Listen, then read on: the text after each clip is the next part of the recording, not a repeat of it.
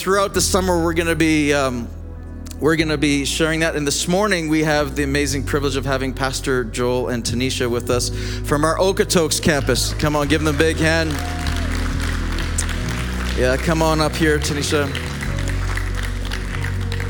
I just gotta, I just got to brag on these two for, for a moment. Um, these guys are uh, amazing. If you haven't met them, and many of you have, but if you haven't met them, please meet them. They're amazing. Pastor, yeah, come on. Pastor Joel and Tanisha, they took over our, our Okotoks campus in February, February 1, 2020. Yep. Does that date mark anything for anybody? They took over as pastors February 1, 2020. Three weeks later, there was a horrific car accident that, that killed three of our members of our congregation there. Two little ones and, and a dad were killed in a car wreck. Um, so we had to do that funeral, and that was a big shock. And that pastoring a church through that devastation is one thing. And then March 2020, something happened COVID. and locked the church down for three months. And then after that, we had a suicide. You had a baby in there somewhere? Yeah, right in the middle. Right in the middle of all that? And yet, uh, come, uh, come on, like that's welcome to ministry, huh? Like, good grief. And she's like, "Is it always like this?" And I was like, "No, you like you, you got baptism by fire. Like, like that's crazy." Um, but in the midst of all that, our Okotoks campus is rocking. In fact, our Okotoks campus has grown the most out of all of our campuses in the last two years. Come on. And it's a lot to do with their leadership, and we are so, so proud. So give a warm, warm welcome to Pastor Tanisha. She shares. Awesome. Love you. Thank you. Oh, you guys. It is such a privilege to be able to share with you guys this morning. Um, we're really excited to be here. Pastor Kelly mentioned we have this like complex schedule that we were trying to work with with people's holidays, but also our baby. And so we wanted to be able to come here before we have a baby and share with you. So thank you so much for having us and just being so welcoming. It's so good to be with you guys in person as one church. We've been going through this series called Let's Take Our Job Back. And Pastor Kelly's been talking a lot about the idea of what is the church's role? What are we supposed to do? What are we called to do? And why is this important? And as we've been going through this series, I've been taking some time to reflect on what does my church upbringing look like? What do I want my kids' church upbringing to look like? And these are good reflective questions. And I'll give you a little bit of perspective. Growing up for me, my family went to church every week. My mom um, was on staff at a church. We were there. We did all the like youth camp things and get togethers and different things. And there was a lesson that I heard often, over and over again as a church kid, and it was honor your father and mother. And I always seemed to hear it when I was not doing it. That was the moment I would be at youth group or something, and I would be um, talking some smack about my parents, and one of the leaders would be like, Hey, you should honor your father and mother. And I needed to hear it, and I needed to do it, and it was true, and it was important. Um, but I grew up hearing about honor just as that one way honor your father and mother. And what's interesting is that when we take something that God has given us and we only see it through one perspective or one filter instead of getting his full view, we can misuse what he's given us. So, my lack of understanding around the word honor meant that my ability to take honor into other situations wasn't there. And when we would hear the word honor, it almost like, I know for me, it could almost be like this like cringy thing of, oh, that's obedience, or that means I have to agree with everybody. But that's not really what honor is. And yet we can all feel this way, this like inward cringe. And it's not just in church. Right? We can go out into our society, out into our world, our workplaces, and the word honor comes up, and there's kind of this negative connotation around it. It's almost like a four letter word, it's almost like a taboo kind of word, and somewhere it's been tainted and we've got it wrong. Because it was something that God designed, that God intended, and we as humans have, have messed it up We've, we've missed a few places and um, haven't brought it forward the way that I believe that God intended and the way that's going to help this next generation. So I want to be able to talk about it a little bit today because maybe you've only heard about it as one way, or maybe you've only heard about it from a perspective that's unhealthy. But the Bible actually lists multiple ways that we're supposed to honor. And i'm going to share these verses with you guys. 2 peter 1 17 says he received honor and glory from god the father when the voice came to him from the majestic glory saying this is my son whom i love. With him i am well pleased so this is actually god giving jesus honor which is pretty cool. The next one is 1 thessalonians 4 4, and it says that each of you should learn to control your own body in a way that is holy and honorable. So now we're talking about our bodies and honor. That's another very distinct thing that goes beyond honoring our parents. Hebrews 13:4 says marriage should be honored by all. John 12:26 Whoever serves me must follow me and where I am my servant will also be. My Father will honor the one who serves me. This is another one that's really cool because this is actually talking about how God honors us when we serve him. Right? It's not just one way. Romans 12:10 be devoted to one another in love. Honor one another above yourselves. And this is another one that's not just speaking to we need to honor an authority figure or somebody um, above us, so to speak. We're meant to honor each other. It's not supposed to be one way, it's supposed to be multiple ways. And at Parallel, we often talk as a team about how we want to honor up, down, and all around. It's not meant to be, hey, you need to honor me or you need to honor this person. We need to honor everybody. And when we do, it speaks volumes. So, how did God design honor? If we don't understand the purpose of honor, we will kiss up and kick down as a response because honor in our mind will just be positioning ourselves a certain way to be received a certain way, which is manipulation. That's not honor. So we need to make sure that we have a good understanding of what honor is. I want to share a story from Mark 4 with you, starting in verse 25. And it says, And a woman was there who had been subject to bleeding for 12 years. She had suffered a great deal under the care of many doctors and had spent all she had. Yet instead of getting better, she grew worse. When she heard about Jesus, she came up behind him in the crowd and touched his cloak because she thought, if I just touch his clothes, I will be healed. Immediately, her bleeding stopped and she felt in her body that she was freed from suffering. That's bold. Like, eh, like for a woman to go up to a man in that time, that would have been boldness already. To reach out and touch him would be another level of boldness, but to believe that just being in his presence was going to have an impact on her is a confidence, it's a faith, it's a place of honor that is so distinct. The story continues and it says At once, Jesus realized that the power had gone out from him. He turned around in the crowd and asked, Who touched my clothes? And his disciples answered, You see the people crowding against you, and yet you can ask, Who touched me? But Jesus came looking around to see what had to see who had done it.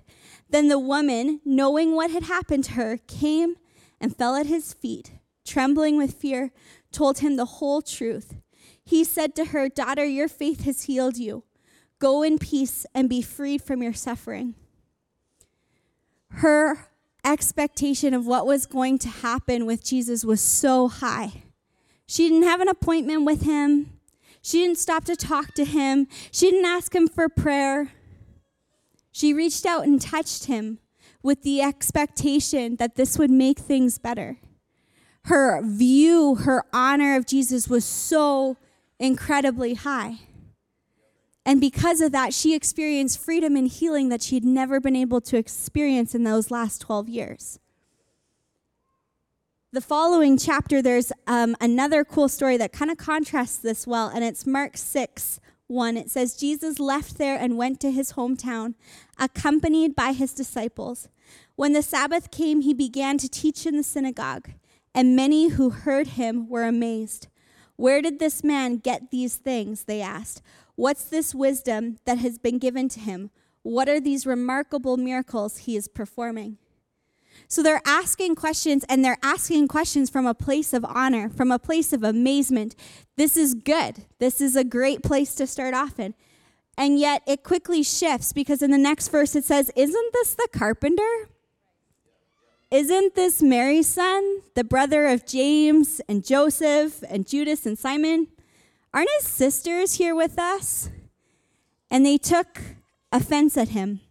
Jesus said to them, A prophet is not without honor except in his own town, among his relatives, and in his own home. He could not do any miracles there except lay his hands on a few sick people and healed them and heal them, and he was amazed at their lack of faith. Amazement so quickly shifted to familiarity with Jesus. They started to remember who he was and almost discredit him in their mind. Oh, this isn't a big deal. We know him. He's so and so. And they kind of downplayed it. And because of that, Jesus was in their own town, not able to do miracles that he had been doing everywhere else. And they didn't get to experience Jesus fully. Can you imagine if we got so familiar with Jesus that in our own lives we didn't get to experience our relationship with Him fully simply because we allowed ourselves to get familiar in a way with Him that isn't like honor? That's terrible. And yet, how quickly does that happen in the relationships around us? because we can see through the Bible that God didn't define honor to be one way, to just be up to an authority, but in a multiple direction type of relationship that we're supposed to be able to have honor in. And yet, how quickly do we let those other relationships slide? Our workplace, our marriages, with our kids. I want to share a concept called the honor slide with you guys today. And often we think about honor and the opposite of honor being dishonor, but it's actually division. And we want to be able to go there a little bit today. So, every relationship that you have should start off in a position of honor. It starts nice and high right at the top. And in church, that looks like we can come in, we can be excited. We're here early, we're getting our coffee, we're ready to worship, we're ready to go. This is the best. It's in my Instagram stories, and we're pumped. And that's when honor is high, right? You start a new job, and for the most part, like most of us start a new job, and we're excited right? This is going to advance my career. I can't believe I got this job. I can't believe this is happening. I wonder what time I need to leave for work. I wonder if I should get a new outfit. Do I need a new computer? Am I going to make a good impression? And we're thinking about all of these things because honor is high. And we want to show up well and we want to be intentional about it. We don't usually start a new job thinking, how many sick days can I get away with before they catch on? Right? It starts with high honor. But next to that comes familiarity and it starts to slide. And familiarity is a hard one to catch because you often get familiar with someone or something after an extended period of time with them.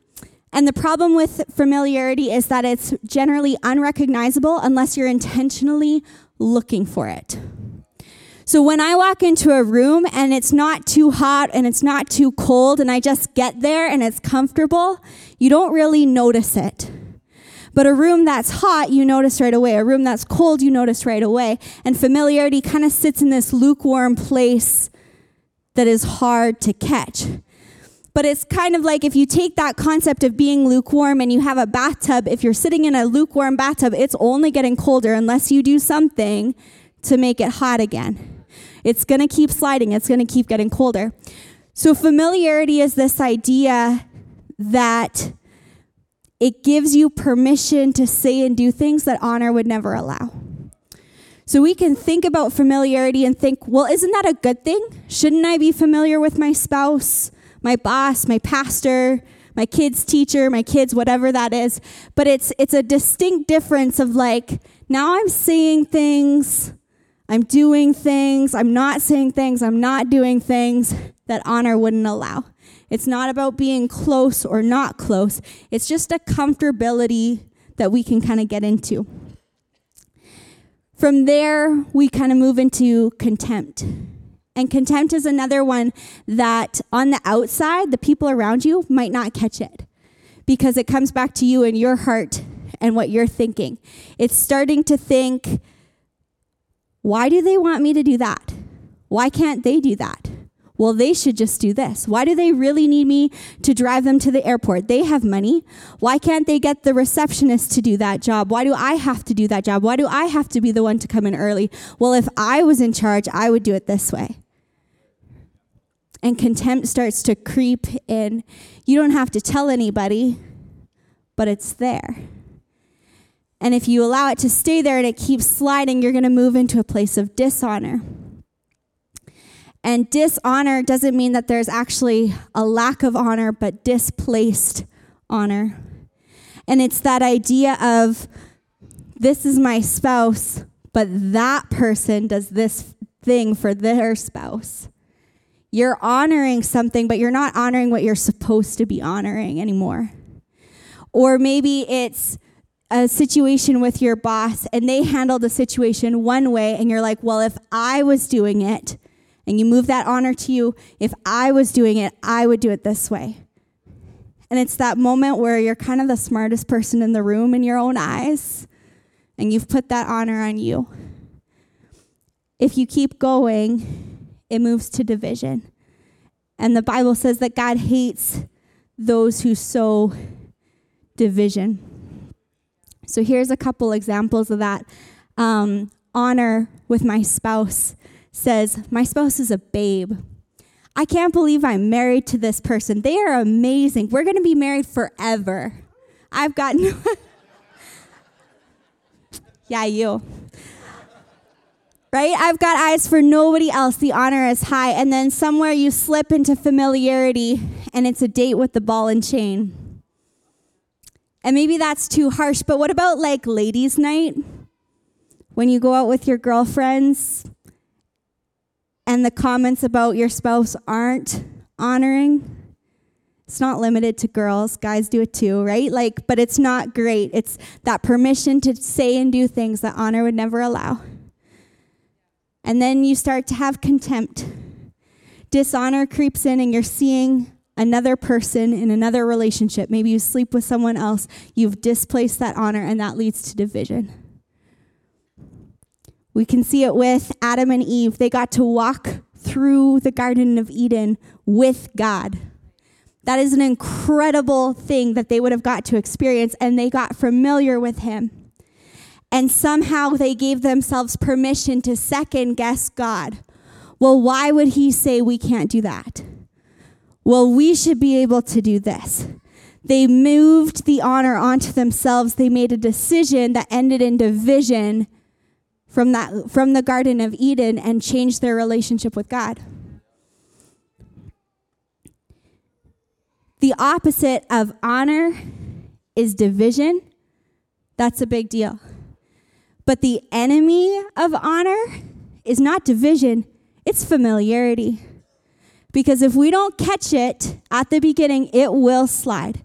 And if we're not intentional about it at the beginning, it will keep sliding if we don't do something about it, it's going to end in division. And so, with that, it's in those microscopic details that we start to experience the shift in our relationships from honor to familiarity, the ones that are so hard to catch. But how many times do we just ignore those little things and let them change the standard in our relationship with one another, in our relationship with the church, in our workplaces, in our relationship with Jesus? We just start to let things slide lower the standard a little bit and not bring honor in. So I believe that honor changes the game for us as a, as a church. When we talk about being rebuilders of cities and restorers of homes and let's take our job back, somehow we need to be distinct enough to be able to have a voice in those situations that people take notice. If we're lukewarm about it, if we're approaching it with familiarity, we're not going to have any, there's going to be no reason for somebody to look at us and wonder what's different. But when we come into a situation with honor, especially in a culture that's like, oof, hands off, and we do it right, it's going to be noticed. I think about um, Queen Esther in the Bible and how she approached the king. She was able to get into that room because of honor. She approached that situation with honor and she was able to save her people as a process or as a result. So if we want to be rebuilders of cities and restorers of homes, we need to figure out how are we bringing honor in? How are we building this in? So there's five things that I want to share with you that I think can help us catch things in that familiarity stage. The first one is guard your heart against entitlement. Entitlement is often where we see that contempt part come in. There are so many blessings in our life. And in Psalms 103 2, it says, Let all that I am praise the Lord. May I never forget the good things he does for me. If we fail to look around and see where God is showing up for us, and we just hit this place of entitled, well, I should have this and this should be happening for me, that's not honor. The second one is beware of the seduction of proximity. Proximity turns the fantastic into what's familiar, the wondrous moments into like whatever kind of moments, the awesome into average. Proximity isn't bad. We need to be close with one another. We're designed to have relationship but it's taking that ownership in our mind of, am I still bringing honor in as I grow closer with this person? Number three is resist the temptation for apathy. So, apathy is when we kind of get passive. And again, like being passive is going to show where we're sliding in our standards. Um, if you're able to be on time for work and late for a date night, you might have some apathy there. The same thing goes for church. I'm just going to throw that out there. I'm sure I'm sure you guys are all on time for church all the time, but we're just going to throw that out there and keep going. Number 4 is work against the urge to compare. Don't live in comparison with other people. It's not wise. Um, look at what God has given you instead. When you start to compare, that's a sign of um, dishonor, like misplacing that honor. Number five is treat your words as the building blocks of honor. So the tongue has the power of life and death. And it's important for us to be thinking, what am I planting into my day? What am I sowing into my day? What am I bringing forward into my day? What am I building? Every interaction that you have is an opportunity to bring honor forward. There isn't one person that we can walk by and pass by and be like, nah, they don't need honor right? So every single interaction is an opportunity. So, how are we bringing it into our day? God is the ultimate creator of honor. He designed it. We get to be the architects of it. We get to take his plan and build it and put it into work, put it into be put it into practice. But to be an architect of honor doesn't mean just designing it, it means following through and taking that ownership. So, that same concept of like you can plan for your wedding, you can show all the love and all the honor on your wedding day, but somebody's got to take, hopefully, two somebody's, somebody's got to take ownership to bring honor forward. How does honor make things better in our relationships? If your spouse has to demand honor and respect, or if your boss has to demand honor and respect, it's probably a sign that you're already not in a healthy place there. But when we show up and we bring honor forward, all of a sudden we're going to see different things open up. When you bring honor into your workplace, all of a sudden you're brought into more conversations. You're often brought into promotions.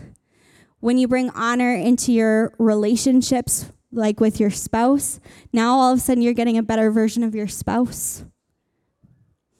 You bring honor into the relationships with your kids, and more doors open up for conversations. Every relationship gets better with honor. So, how do we build that into the future. I am not good at golf, like, not at all. Um, I tried it like twice, and that was enough, probably forever. But I understand I understand the concept of it. I understand like the general position you've got to be in, that you need to hit the ball, that there's a hole, like I get that part. Like mini golf is a good date night. But not being able to explain to somebody or model to somebody how something works means it stops with us. So when we think, how are we building this into the future? How are we building this into the next generations? We need to think not only do I tell my kids, do I tell people how to honor, but am I showing it? Am I modeling it? And the Bible doesn't say, tell a child the way that they should go. It says train them up. Right? In order to train them up, we actually need to have relationship with them, which is going to come with honor, and we need to be able to model it consistently because all the parents in the room, and I know there's a lot already because we had a bunch of child dedications, all the parents in the room know telling your child once, modeling it once, isn't enough to make it stick. We need to own it so much that it's so a part of who we are that they see that and start to take that on. And that's not exclusive to parents because I believe that all of us are called to bring honor forward. All of us are able to model honor. All of us can do more than just say, hey, honor. We can live it out. So, how do we get this right as a church so that we can actually step into our world? Um, if you slam people on Facebook, in person, whatever, you're going to have a really hard time being able to speak into their life. Right? You can't reach those who you criticize. So you can't slam this group of people or a political party or a perspective and then expect them to hear what you have to say about Jesus. You need to approach that situation with honor. And then within the church, we need to be able to honor one another. If we don't have that and we have dishonor or division or contempt, how much are we distracting those who are coming to seek Jesus? Right? We need to be able to bring honor forward because otherwise we're going to have impact, but it's not going to be the love and impact that we're called to and desiring to have as parallel, right? We need to be the owners of the right way to honor. There's a verse that we talked about earlier this year, and I want to be able to share it because I think it gives some good insight to how we can do this. Isaiah 58 9 says, If you get rid of unfair practices, quit blaming victims, quit gossiping about other people's sin. So, this is speaking to contempt and dishonor. Like, let's get rid of those. If you're generous with the hungry and start giving yourselves to the down and out, so this looks at putting it into action and expressing it. Honor isn't honor unless it's expressed, it, it can't just be words. Your lives will begin to glow in the darkness. Your shadowed lives will be bathed in sunlight. So that's good if we want to be able to go into dark places. I will always show you where to go. I'll give you a full life in the emptiest of places. Firm muscles, strong bones. You'll be like a well watered garden, a gurgling spring that never runs dry. You'll use the old rubble of past lives to build anew, rebuild the foundations from out of your past. That's a solid promise to us, right? To be able to come out of our past with that, like that's huge. And then it closes with You'll be known as those who can fix anything, restore old ruins, rebuild and renovate, make the community livable again. Rebuilders of cities and restorers of homes. You can't honor without intentionality, it doesn't work. But what if we decided, hey, I could do that? I could find a way to honor this week. I could find a way to be able to take this into my workplace, into my relationship with Jesus. I could take a minute to check myself and see where have I let familiarity start to creep in. Every relationship gets better when we bring honor in. Today's takeaway is we need to be architects of honor in order to be rebuilders of cities and restorers of homes. So this starts with us. It starts in our own home, it starts in our own heart. There's no room for, I'll honor you if you honor me. We need to be able to rise above and honor regardless. And what would happen? What would happen if we got that right? In a world that says that honor is, is bad, that it's wrong, what if we got it right and we were able to model the way? to set ourselves apart, to be able to take that into the next generation, to be able to walk into rooms just like Esther did and be able to claim ground in our cities and our communities for the kingdom of heaven. Can you imagine? It would change completely. Let's pray. God, we thank you for the example of honor that you've given us. We thank you for the fact that even in our messiness, even where we get it wrong, that you honor us, that you teach us how to honor. God, as we go into this week, I just pray that we see the opportunities, that we see each interaction as an opportunity to bring honor forward, to be different, to be set apart God, we thank you for the seeds that are being planted through each person here as they carry it out into their jobs, to their families. In Jesus' name, amen. If you're here this morning and you don't yet have a relationship with Jesus, we want to be able to give you the opportunity to do so. It's not about joining a church or even a religion, but it is starting the very best relationship that you could ever have with the person that loves you the most. The Bible says that if you confess with your mouth that Jesus is Lord, then you will be saved. So I'm going to walk you through a prayer that does just that. And I'd invite you to say it with me. Let's pray together. Dear Jesus, I confess that you are God. And I believe that you died on the cross and rose three days later. And I ask you now to become my God, my Lord, my Savior, and my friend. I thank you that my past is past, that I can begin a new life with you right now. In Jesus' name, amen.